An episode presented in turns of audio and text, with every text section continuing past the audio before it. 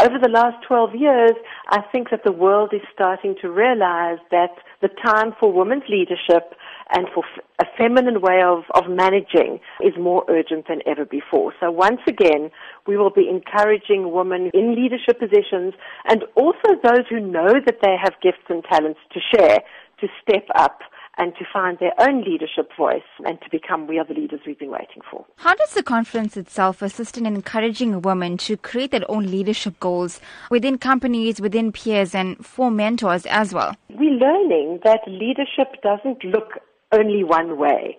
You know, there was a time when the models of leadership that we had to look at were all rather male and patriarchal. And now, of course, we know that leaders are teachers, they're mothers, they're artists, they're change agents, and they are CEOs.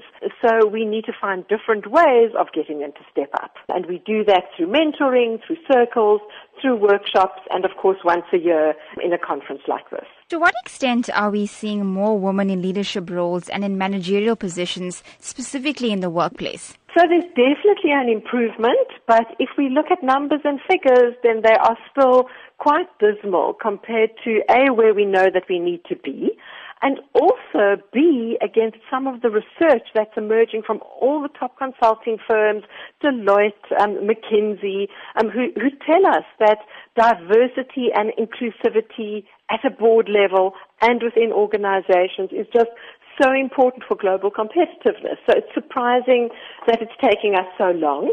But of course, it's easier than it's ever been before.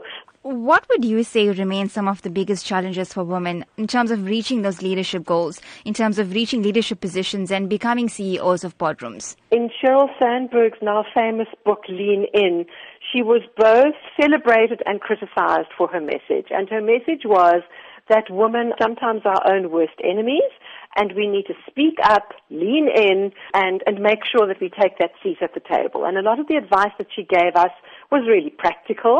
We can't presume that women all over the world are going to step up just by speaking up and leaning in. We need to create structures and support forums and networks and challenge policy to make sure that women's leadership is not just a nice to have, that it's actually recognized as much as it should and that we make it easier for women to take those positions.